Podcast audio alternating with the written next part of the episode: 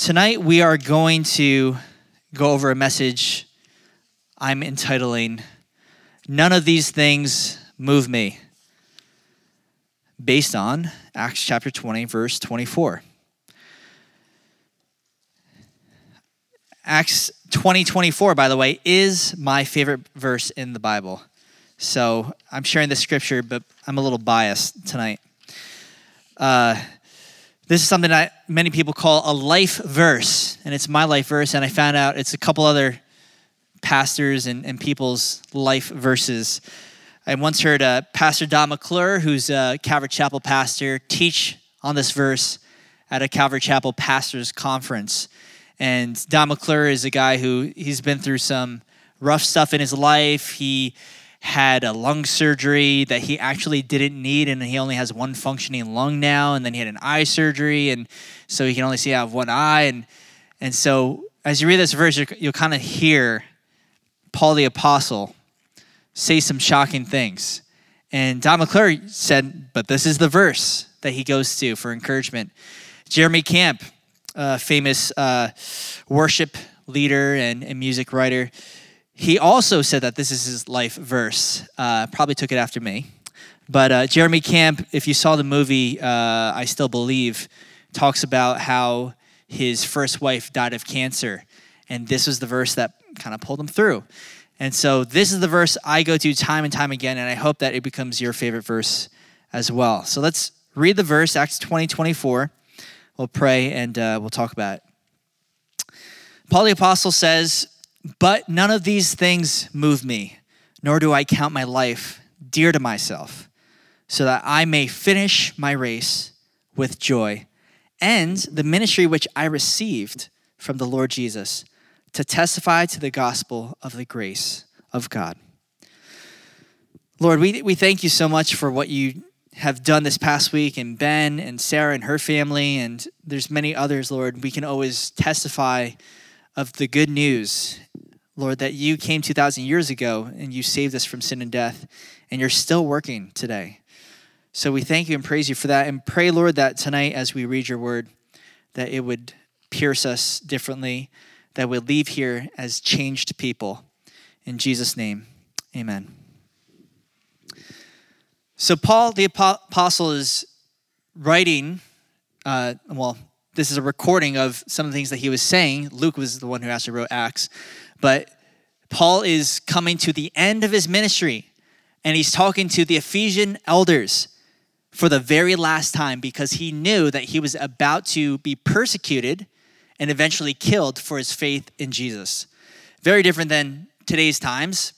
In the time that Paul and the early apostles lived, many of them, if not all of them, close to all of them, were killed for their faith in Jesus. And Paul was one of them.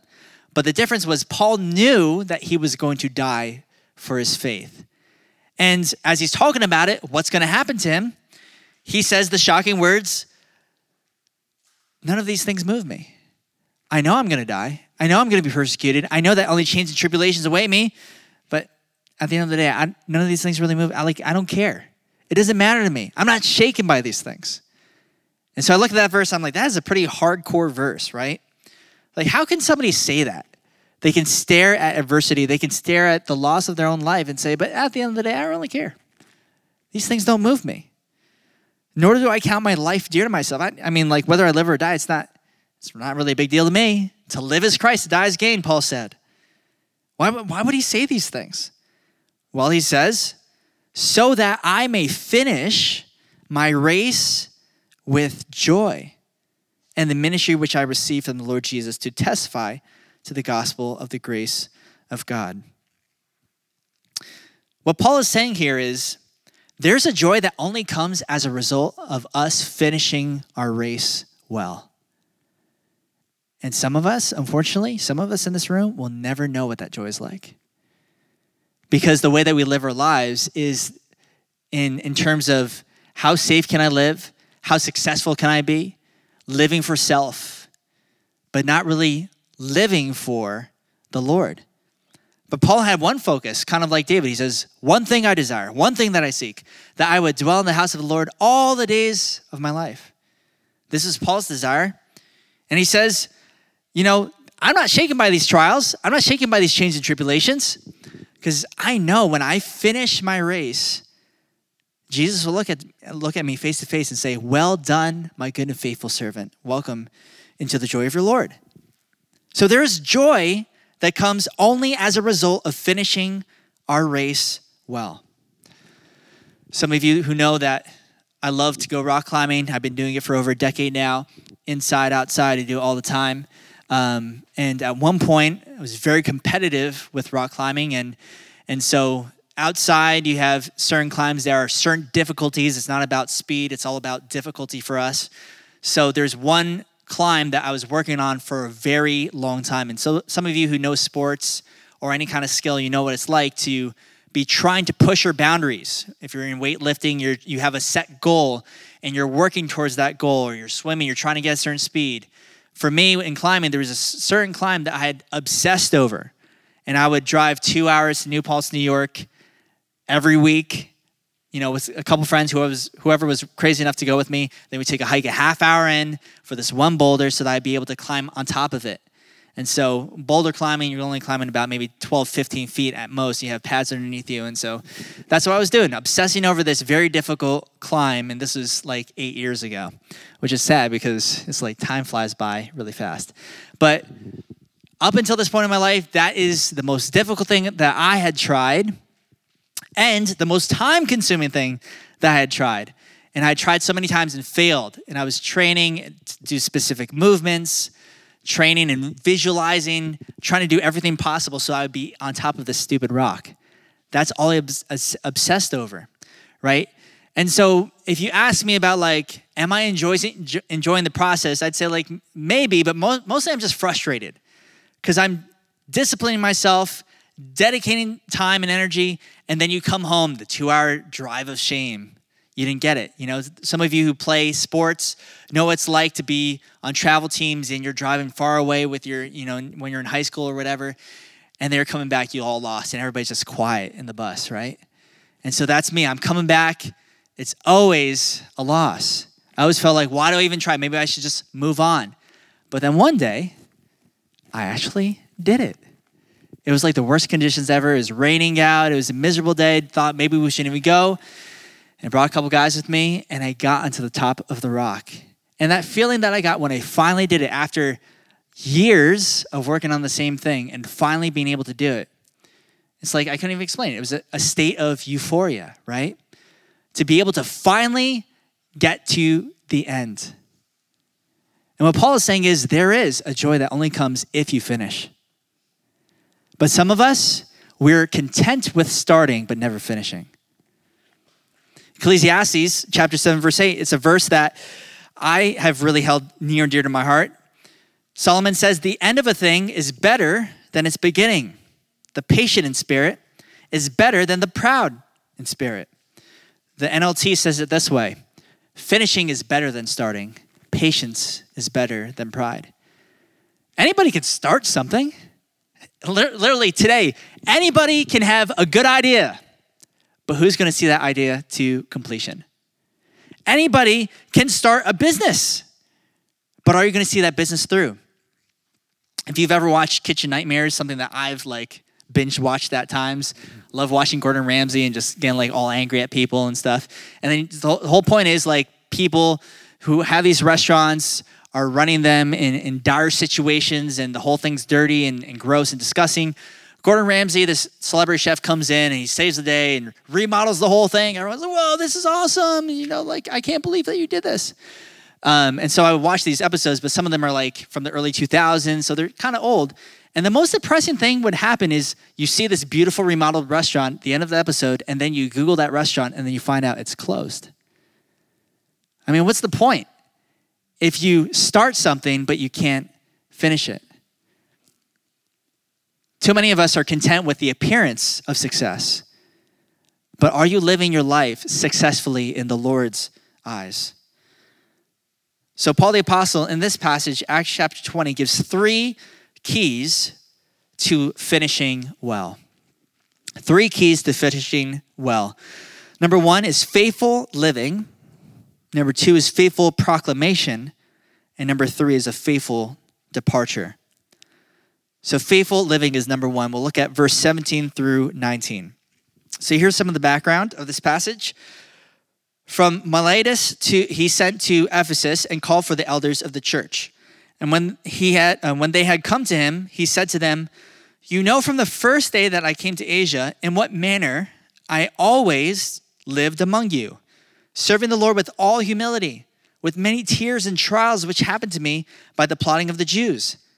how I kept back nothing that was helpful, but proclaimed it to you and taught you publicly and from house to house.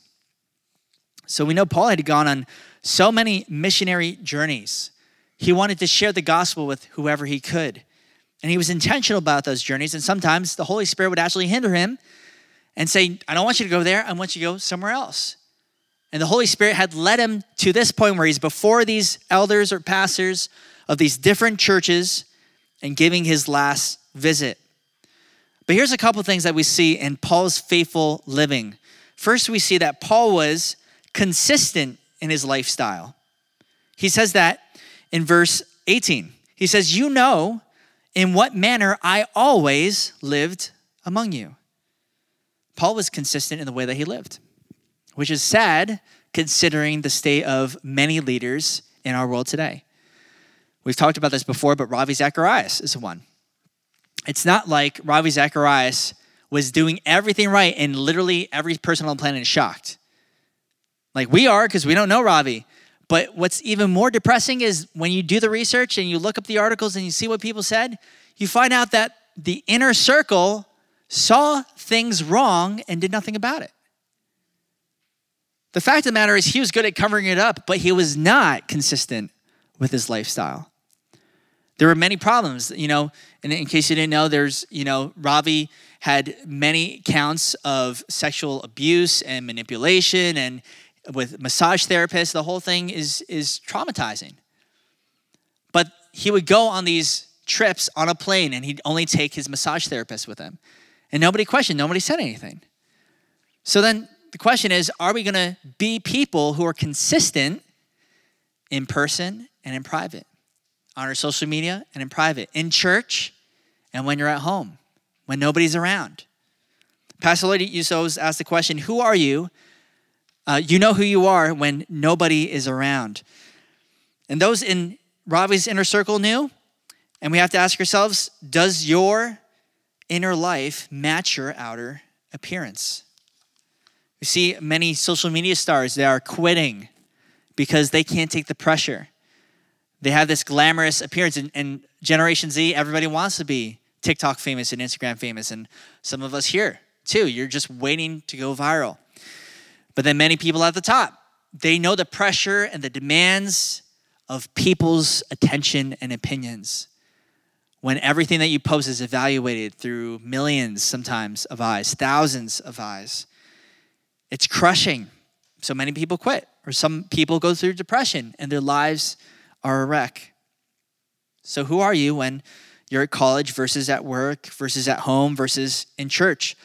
Well, Paul, he says, You know the manner in which I always lived among you. He was a consistent person. He could not be canceled because there was nothing else to dig up. He's not the guy that you search Paul's tweets and like, oh, I don't know about this one.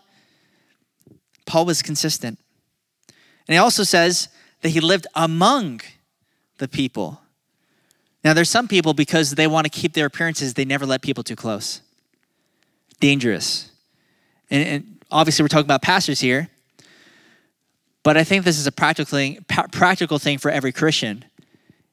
Do you always pe- hold people at arm's length because you're afraid of them seeing the real you?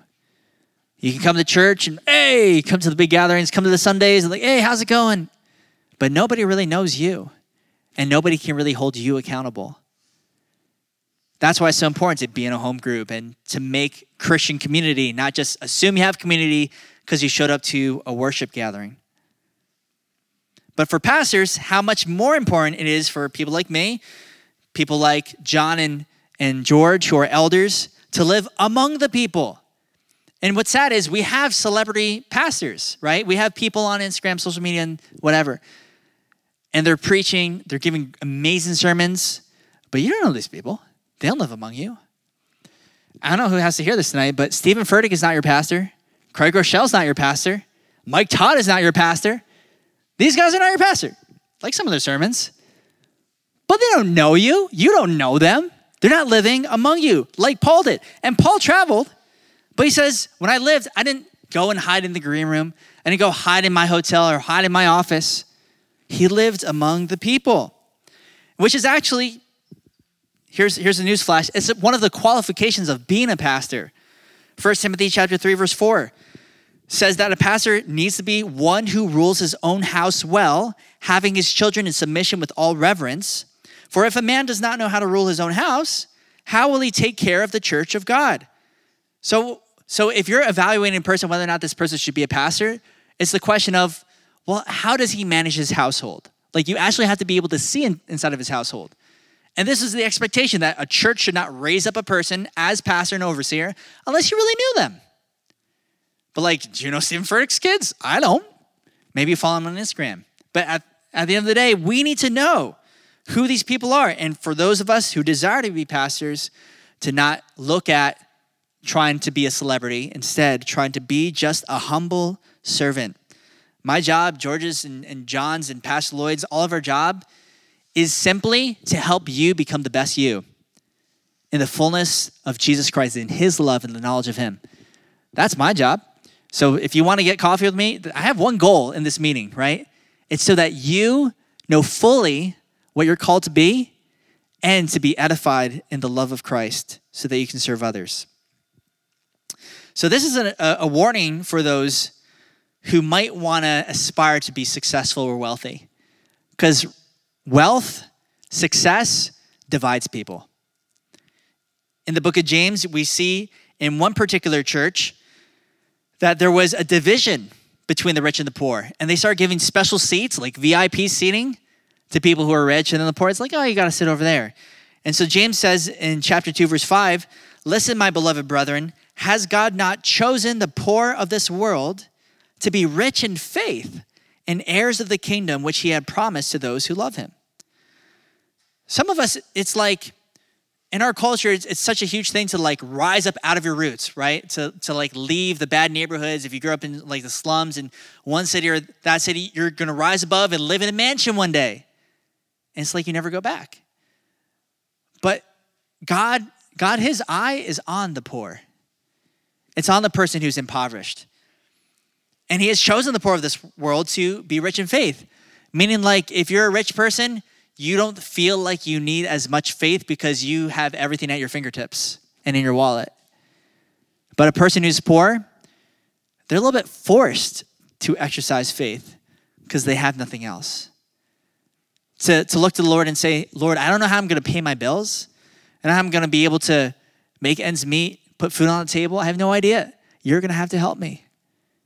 And those poor become rich in faith. Be careful about aspiring to be successful or wealthy, famous, because you might leave the very community that you need in order to be able to exercise faith. So, Paul was consistent. Number two, Paul was a servant in his lifestyle. Verse 19, he says, Serving the Lord with all humility, with many tears and trials, which happened to me by the plotting of the Jews. So I keep on knocking social media, but it's just an easy example because it's like, especially when we've been quarantined for a past year, most of our community has been online. So you're bound to see a lot more stuff online than in person at this point. And uh, Paul, his goal was to be a servant not a leader. His goal is to be the janitor, not to be Instagram famous, not to be living this lavish lifestyle where you have so much money you don't know what to do, so you just pull your fans and ask them, "What do you? What should we do with all this money?" Because we have no clue how to manage our own money. No, Paul served the Lord with all humility. So if Paul was willing to do it, Jesus was willing to do it when he washed his disciples' feet. The question is, why aren't we willing to do it? And I'm not saying like serve like in like the most glamorous like, yes, I will serve on the worship team. Not not knocking any worship leader. I will serve as a teacher. Like I'm a teacher. I, I, I understand. But like usually our default is like, how can I get the most exposure and the most impact? And you don't think about God says, Let your good deeds be done in secret, and the Lord who sees you in secret will reward you openly. There's, there's a certain kind of character building that only takes place in a secret place. There's, there's a certain kind of thing that God does in your heart when you're used to being the lowest of the low. When you start off serving the least of these, it humbles you so that you have the character ready to receive the good, God, uh, good gifts that God would give you later on. In fact, you shouldn't teach until you've had an opportunity to serve the least of these. Basically, saying, no task is below me. I mean, if you need me to like sweep the floors, I'm gonna talk about not just grading, I'm talking about church, you know, Sunday service.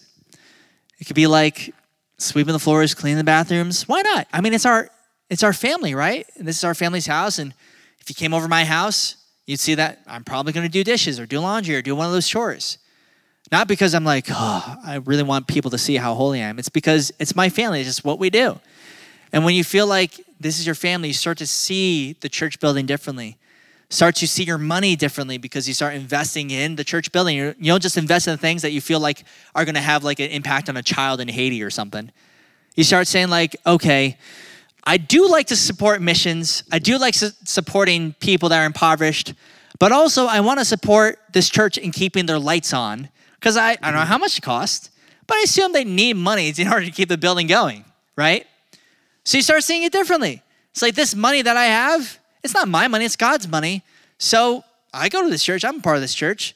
So I might as well give a percentage of my weekly, monthly income, whatever, to helping this church continue to function. So, not as a legalistic rule, but just as like, do you see this church as your family? Because Paul did, and he was willing to serve with humility. Paul said in 1 Corinthians chapter 15 verse 10, he said, "I am the least of the apostles, who am not worthy to be called an apostle because I persecuted the church of God. But by the grace of God I am what I am, and his grace toward me was not in vain. But I labored more abundantly than they all, yet not I, but the grace of God which was with me." See, Paul said that no task is below him because he really thought low of himself. There's a lot of like, there's like a whole movement today for like self love, like really think highly of yourself. But really, like, Jesus said, love your neighbor as yourself, not because you're supposed to love yourself. We all love ourselves naturally. Even when you're doubting yourself, you're loving yourself because you're thinking about yourself. We all love ourselves naturally. But Paul, he had an accurate assessment of who he was because he measured himself not on his fellow man, but against Jesus. And so he went, Psh, I mean, like, I'm a good person compared to like that guy, but compared to Jesus, I know who I am. I know the propensities in my heart. I know the temptations I experience. And the fact that God saved me, He says, I persecuted the church. I don't deserve to even be here. If I don't deserve to even be here, then obviously washing people's feet is not beneath me. Sweeping and cleaning and serving with all humility, it's not beneath me. And even if I think it's beneath me, then I'll just follow my, my leader, Jesus, who washed people's feet. See, it's all about being a servant. And when we're a servant, that's how we finish well. That's what Paul made his aim to be, is not to find his own pursuit of happiness and life and, and dreams. It was just asking the question how do I serve God and how do I serve others?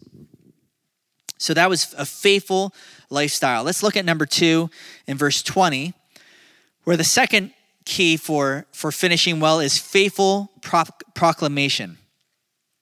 You have faithful living and now faithful proclamation.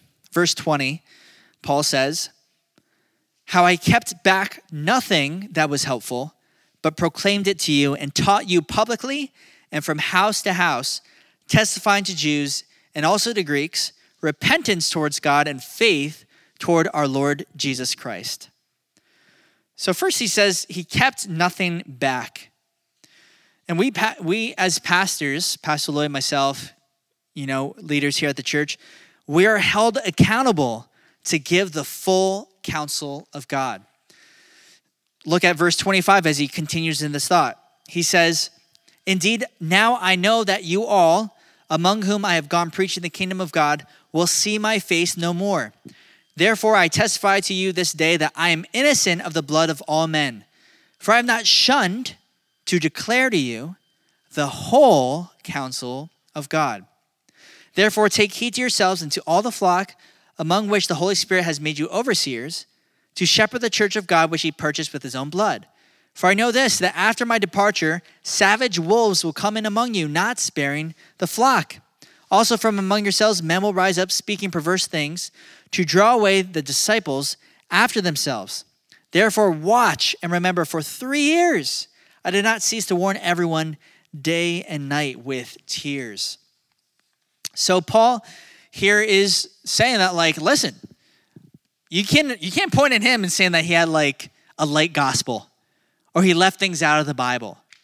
That's not to say that he didn't teach, obviously, he didn't teach Genesis to Revelation because he didn't have access to Revelation at that point, right? But the point is, the full counsel, the whole counsel of God, he's getting them in the Word of God, and he's making sure he's not leaving anything out. Which is why we got to be careful these days because you can go to churches where the pastor talks about the thing that he wants to talk about all the time. Like right now, I'm doing topical messages because you're getting, hopefully, on Sundays with Pastor Lloyd or at your church, you're getting a verse by verse teaching through books of the Bible. And you're having a time of personal Bible reading on your own. So then I can use this time to say, like, okay, what are specific topics that God wants to impart to his church? Which is great, but it should not be the norm. All of us need to read passages that we don't want to read. The genealogies, no one wants to read that. And if you are, then talk to me afterwards. You're more holy than me.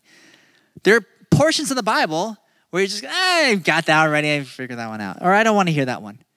But we all need to hear what God has to say, not just what we want to hear and that includes in churches. Because it's really easy to go to the church where all they do is talk about your calling. Like, oh, yes, I want to hear a message on that. You scroll through, you know, you're going on Spotify, you're listening to playlists, and like, okay, this one's on dating, this one's on calling, this one's on my future. Okay, good. And it's like all, all the messages you listen to are those three topics. Those topics are important. However, all of us need to know God. That's why we come to church, not to hear about ourselves. We come to hear about God. Because the more we know Him, that's the only way we'll actually know ourselves. Only way you'll know about your calling is if you know God first. Otherwise, things will be in the improper order. And then Paul also shared the full counsel precisely because he knew there would be a false counsel. Really important. If for nothing else, so you're just like, okay, um, maybe I'll read the Bible. Like I'll eventually read the whole through the whole Bible. Maybe I'll listen to a verse by verse teaching every now and then. If for nothing else, you need the full counsel because there will always be a false counsel. And sadly, people who say that they're pastors preach intentionally a message to divide the church, which is why we need to be fully aware of what God's word says so we know what it does not say. And you see things, oh my gosh, it kills me how many things on TikTok and Instagram and, and Reels right now of people saying such garbage. They're not pastors, but they, they're like self self-proclaimed preachers. Here I am, and here, here are three things you didn't know about the real Jesus. And, and they just like kind of point around like boop, boop, like they're dancing or something. And the things they're saying are absolute nonsense. Like you're out of your mind. Like I don't even have a Bible degree, and I know that what you're saying is is ridiculous. But you wouldn't know unless you know what the Bible says. Like, he, here's the thing I never went to Bible college, I never went to seminary. And yeah, I can read through these things. How do I know? I read through the Bible a couple times. I've grown up around the Bible my whole life. I've been in verse by verse teaching. And you have that same access to the same book that I do. All you have to do is pick it up and read it. It's a popular analogy that many people use where they ask the question, how do you tell a counterfeit dollar from a regular, you know, real dollar? And the answer is not to study every single counterfeit because every counterfeit will look different. All you need to know is what a real dollar looks like and have a copy with you. Because then you can see where the inconsistency is in the fake. So that's the value of apologetics. Is you don't have to study every single topic and taking classes with Pastor Jay is amazing, really helpful. But if you're concerned, like, I will never know the answer to these things, yes, you do, and you will. Just read the Bible. And the more you read it, the more you'll know God, and God's Holy Spirit will give you wisdom to answer the most brilliant skeptic. You know, we used to take people, and some of you guys went with me to Cambridge, England, and we used to debate people on the Cambridge University campus about God. I was like, what did I know? I was like 25 and just like all I knew was the Bible. And I would ask them questions. They couldn't answer those questions. Why? Because we actually have the truth and they don't. And it's pretty surprising. Like when you actually start testing your faith and you start sharing the good news, you realize that everybody has like a vague understanding of what they believe and complete misunderstanding of what Christianity teaches. And you get to share it to them correctly. So Paul gave the full counsel of God. How? Verse 20 says publicly and house to house. So if you if you're looking for like biblical justification for gathering and home groups, here it is. He did two places. In a public gathering, and he also did it in homes. So if you're still not in a home, get in a house. I mean, just what the Bible says. So, how, so what did he actually talk about? Verse 21 testifying to the uh, Jews and also to the Greeks, repentance towards God and faith toward our Lord Jesus Christ. So, repentance and faith. And now there's so much confusion with these two words, and we have to talk about it. So, what are the conditions of someone's salvation? What are things that you need in order to be considered saved by Jesus Christ? Well, some people on one extreme would say, um, if you pray a prayer right? And there's no change in your life. Can you really, can it really be said that you're saved? And many of us got saved that way. It's like we're led through a prayer and like pray this prayer after me, and after you repeat, it's like if you pray that prayer today, then you are now in God's kingdom. Great. I'm going to go back to living my life, and there's absolutely no change in their life. So is that person really a Christian? And so some people are really hard on those people. I said, no, there's no way they're a Christian because you need to exemplify that something has changed in your life, repentance, right? But then on the other extreme, you have repenting of sin. Like some people are really harsh and saying that you have to repent of all your sin to be accepted by the Lord and, and to really be said that you're saved.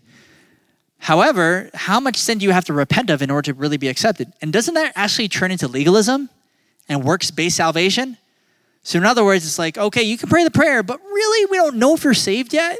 It might take some time, and we need to see if you start changing your lifestyle. And once you change your lifestyle, then God accepts you. I mean, that's closer to Catholicism than it is Christianity. So then, what's the answer? Because obviously, Paul said that repentance was important and faith was important. So, what are these two things? Let's talk about repentance. So, here's, here's the thing that goes without saying but um, we cannot cling to sin and salvation. We can't choose to say, like, yes, I want to be saved, but I also want to continue to sin. So there is a need for repentance. In fact, Jesus said it. You don't believe Paul? Believe Jesus. Mark chapter 1, verse 15. Jesus said, The time is fulfilled, the kingdom of God is at hand. Repent and believe in the gospel. So repentance is necessary for salvation. However, what does repentance actually mean? Well, the root meaning of to repent is to think differently or to reconsider. Or the word metanoia in Greek means to change your mind. And we see that in Acts chapter 26, verse 20. It says that uh, declare first to those in Damascus and Jerusalem throughout the, all the region of Judea, then to the Gentiles that these people, the unbelievers, should repent, turn to God, and do works befitting repentance. So, works was separate from the repentance because repentance is the changing of your mind.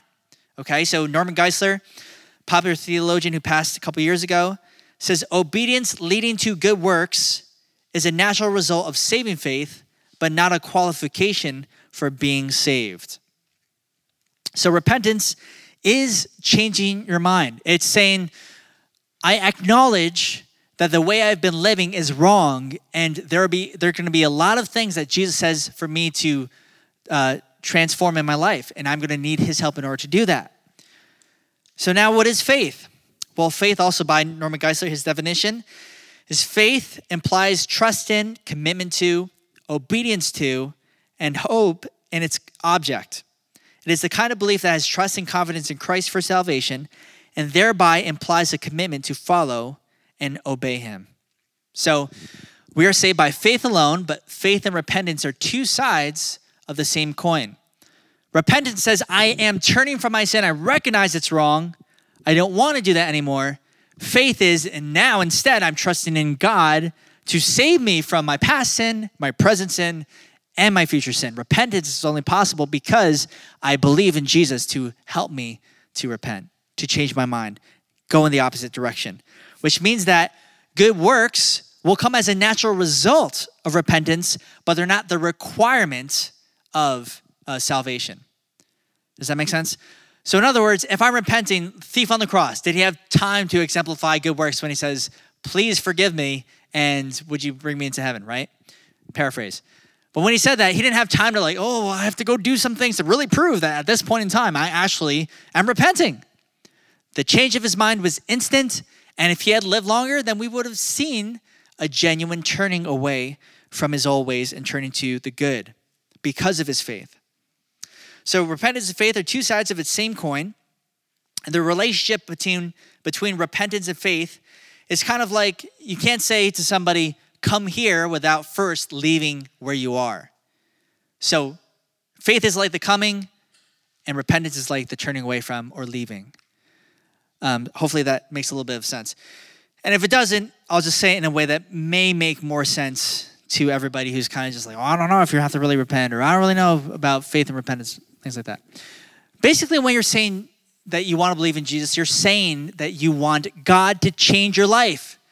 There's things broken, and you're saying, Lord, I want you to change your life or change my life. But why would you want Jesus to change your life, but there's nothing about your life you actually want to change? Repentance and faith means that you're saying, God, I want you to save me. And I acknowledge that in the saving, you're going to look at the things in my life and start changing me. And changing your life always starts with changing your mind, which leads to changing your actions. So, putting your trust in Jesus will always lead to that change of mind. So, repentance and faith are conditions for salvation. And many of us, we might have a fear of man in sharing this, this um, sharing this boldly with others because we're afraid of what people are going to think talking to people about, like, Paul was not ashamed to talk about repentance and faith. And today, because of the, the adamant, hostile culture around us, people don't want to share their faith. They don't want to talk about the, the fact that the way that people are thinking is wrong. Not just the way that people are living, the way that people are thinking is wrong. But if we're all going to see God change lives, it's got to start in people's minds. And Paul was fine with sharing the full counsel, knowing that it would actually lead to his eventual death. So he was faithful to proclaim. Something I'm always worried about is, is as I'm being patient and sharing the gospel with other people, how much do I share at one time? Right? I don't want to I don't want to just like try to like overbear people and say like, all right, let's go through this verse and let's make sure that you know this and pray this prayer with me. And it can be overwhelming. But what I do know is the Holy Spirit guides me in that moment, but I have to be willing that whatever God gives me to speak, that is the thing that I'm going to share with others. And you might have a relationship with someone who's a friend or coworker, and up until this point, you haven't even told them you're a Christian. That was me in my 20s. I'd be having all kinds of people at school, at work, had no idea I was a Christian. Because I was thinking, like, one day I'll share with them. Like, I'm just waiting for the perfect opportunity. But the perfect opportunity was an excuse for me ever talking about Jesus at all. So we have to examine our motives, see if there's any fear, and allow God to give us boldness. Lastly, last key for finishing well is faithful departure. Verse 22.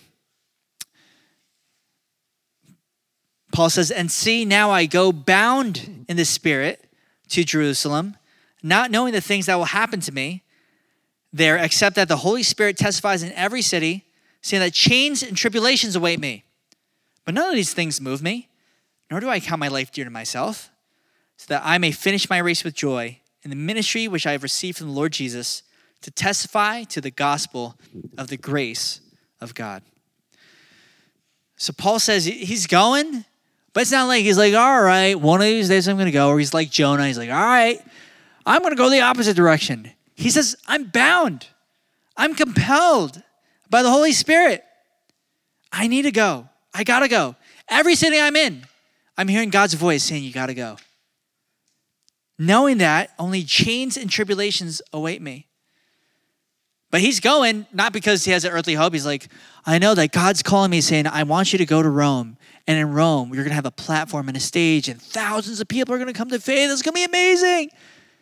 You'll never, you'll never have to be poor ever again. And Paul says, Oh, change and tribulations await me. Right? I'm compelled to go into my calling, and I'm going to be most fulfilled here on this earth. See, it wasn't an earthly hope at all. Now, how many of us we're, we're not like that. And we still slack on God's commands, even when it's for a benefit. So many of us don't have Paul's calling. We're not called to be martyrs. Like, most likely, I don't know, I can't predict the future. Most likely, none of us are going to be martyrs, right, for our faith. We don't live in that kind of country, at least yet. And we're still dragging our feet when it comes to following God's calling. Like, God's given us prosperity and abundance here in America. And we're still like, oh, I don't know. There's just so many things I could do. And I'm just kind of, I'll just sleep in today. And we're just lazy. Paul didn't have that option. He says, I have this calling. I know I'm going to die at the hands of my enemies at the end of this. But even at that, it's like, none of these things move me.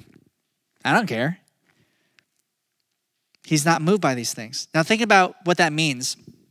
Think about this analogy.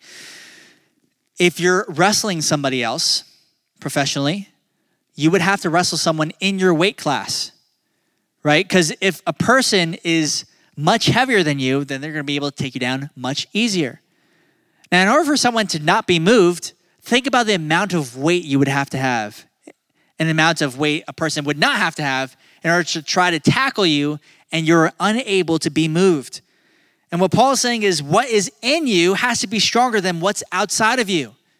He has this inner fortitude where he's confident and he has faith, knowing that this life he has is not his own. And so he doesn't care because he's been given this life as a gift by God. And so he wants to take advantage of that to God's glory. Think about the missionary Jim Elliot, who was a missionary to Ecuador. Many of you know of, know of him from at least the, the movie The End of the Spear, who is ministering to these tribes in Ecuador and eventually, he died at the hands of, he was murdered for his faith at the hands of these tribes. Later on, his, his wife, Elizabeth Elliot, and, and many others came, these ladies, and they eventually led that whole tribe, the same tribe that killed Jim and, and his friends, same tribe was uh, able to come to know Jesus through a person's testimony, but someone had to die in order for that to happen. And so Jim Elliot has this famous quote, and maybe you've heard it before, but he said this when he thinks about his life He is no fool who gives what he cannot keep to gain that which he cannot lose. He is no fool who gives what he cannot keep to gain that which he cannot lose. That's the way he looked at his life. It's not really a loss. Everybody's going to have to die someday. And so he did not hold his life dear to himself. Instead, he knew that there was a reward waiting for him as he pursued Jesus. One last example. You may have heard of St. Lawrence, who lived around 200 AD. St. Lawrence is one of the most celebrated Christian martyrs. And so, around the, the time of an Emperor Valerian, who was vigorously persecuting Christians, St. Lawrence was running his church, and then they knocked on his door and said that he would have to give up the treasures of his church or else be sent to prison. And so St. Lawrence says, No problem, I'll give you the church treasures. Eight days later, they show up to his door and he has poor, lame, sick, and children at the front of his door. And he said, Where are the church treasures? And he said, These are the treasures of the church. And so it ticked off the emperor so much that he ordered that he would be murdered for his faith. And so he was tied onto a stake, almost like uh, he was uh, put onto a platform that was rotating, he was going to be cooked alive. And St. Lawrence was put on the stake, and accounts and testimonies of the witness of his death would say that he had a smile on his face as he was being cooked to death. And you know what his famous last words were? His famous last words were, Turn me over, I'm done on this side. None of these things move me. Now, you have to know I do not have that kind of faith. Which is why this is my life verse. Ever since 2014, and I made this my life verse, I always say, like, ah, that's the kind of faith I want to have. Lo and behold, the littlest things move me on a daily basis, right? My kids freak out, and I'm like, I feel so angry, right? Like, it's not, it doesn't take a lot to push me over, right? But what made Paul the way that he was? Where he's just not moved by anything. Really? Everybody's crying. They're wrapped around him. No, this is the last time they're going to see him. There's Paul in the middle, just like, yep, yeah, I know I'm going to die, but it doesn't move me. Why? Because his life is not dear to himself. Paul's the one who said, to live is Christ, to die is gain. He's like, I'm debating, like, should I die? Because if I die, I'm with Jesus. But at the same time, if I die, then I can't be with you, and you definitely need me. So I'll live here. And if I'm going to be here, to live is Christ, not for myself. Can we start to see our lives in light of living for our Maker and not for ourselves? And when we do that, we can finish our race with joy. A joy that only comes when we finish our race well and when God says, Well done, my good and faithful servant. But in order to do that, you have to start with the question well, what is the ministry that you received? Because Paul received the ministry, he knew the lane that he was supposed to run in, and that's why he could go with all of his might. You know, the passage where he says, Do you not know that there's many runners in a race, but only one receives the prize? Therefore, you should run in such a way that you would obtain the prize. Stop looking at your sh- around your shoulder. Stop looking behind you. Look unto Jesus, and realize that we're all in this together. But only one person is going to be able to receive that that prize, that joy and you should run in such a way that you would obtain it. So,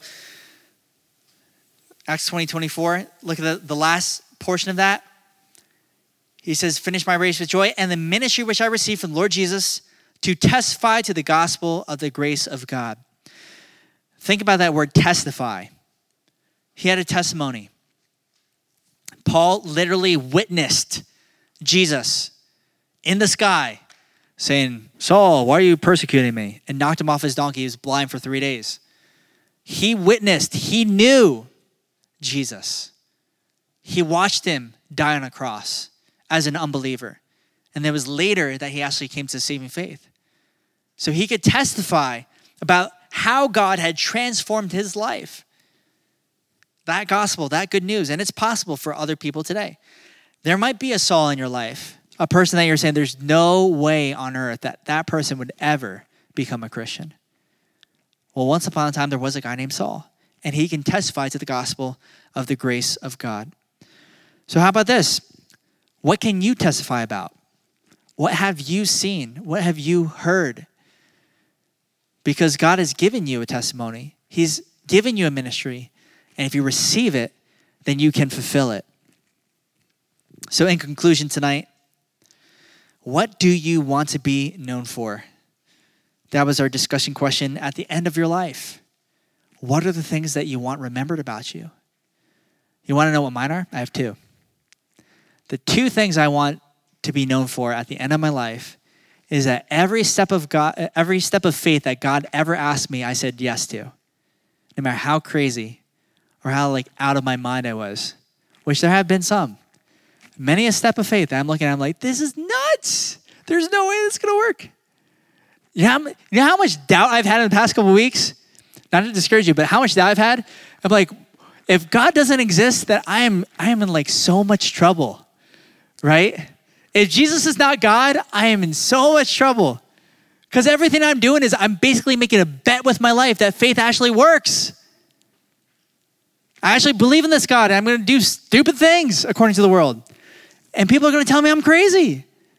But I believe that God exists and I believe that God's speaking to me. And if he's not, then I, I am out of my mind. and I am probably crazy.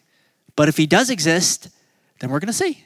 And all of you are witnesses that my life will be an example to others saying, man, he believed God and it worked. Paul believed God and it worked. So that's the first thing. The second thing is, I want to know at the end of my life that I pushed the gospel of God further into orbit because I had been here versus not. I want to know that I had an impact on people's souls for eternity because I've been alive. I don't want to just like live and die and then It's like, well, he came out with an album, and yes, he made a painting, and like in 300 years, nobody cares. But you know who will care? If I fulfill my mission, the people that go to heaven because I obeyed. The souls I'll see for the rest of eternity. What are you investing in? You know, uh, thinking about our seven month old, we named her Nova, cutest baby alive. Um, sorry to the future generations of the world. But when we gave her a name, everyone was, oh, why you choose Nova? Nova does mean new, and it's a special name. And mostly Jenna thought it was cool, and I thought it was cool too, and so we chose the name. And traditionally, people choose names because they're special to them. And in uh, ancient Hebrew times, they would choose a name that they thought would be prophetic over a person's life. And so you would have Jacob, which is heel catchers, like because he came out of the womb and he's grabbing the guy's heel, so he's going to be a trickster because so that was kind of prophetic.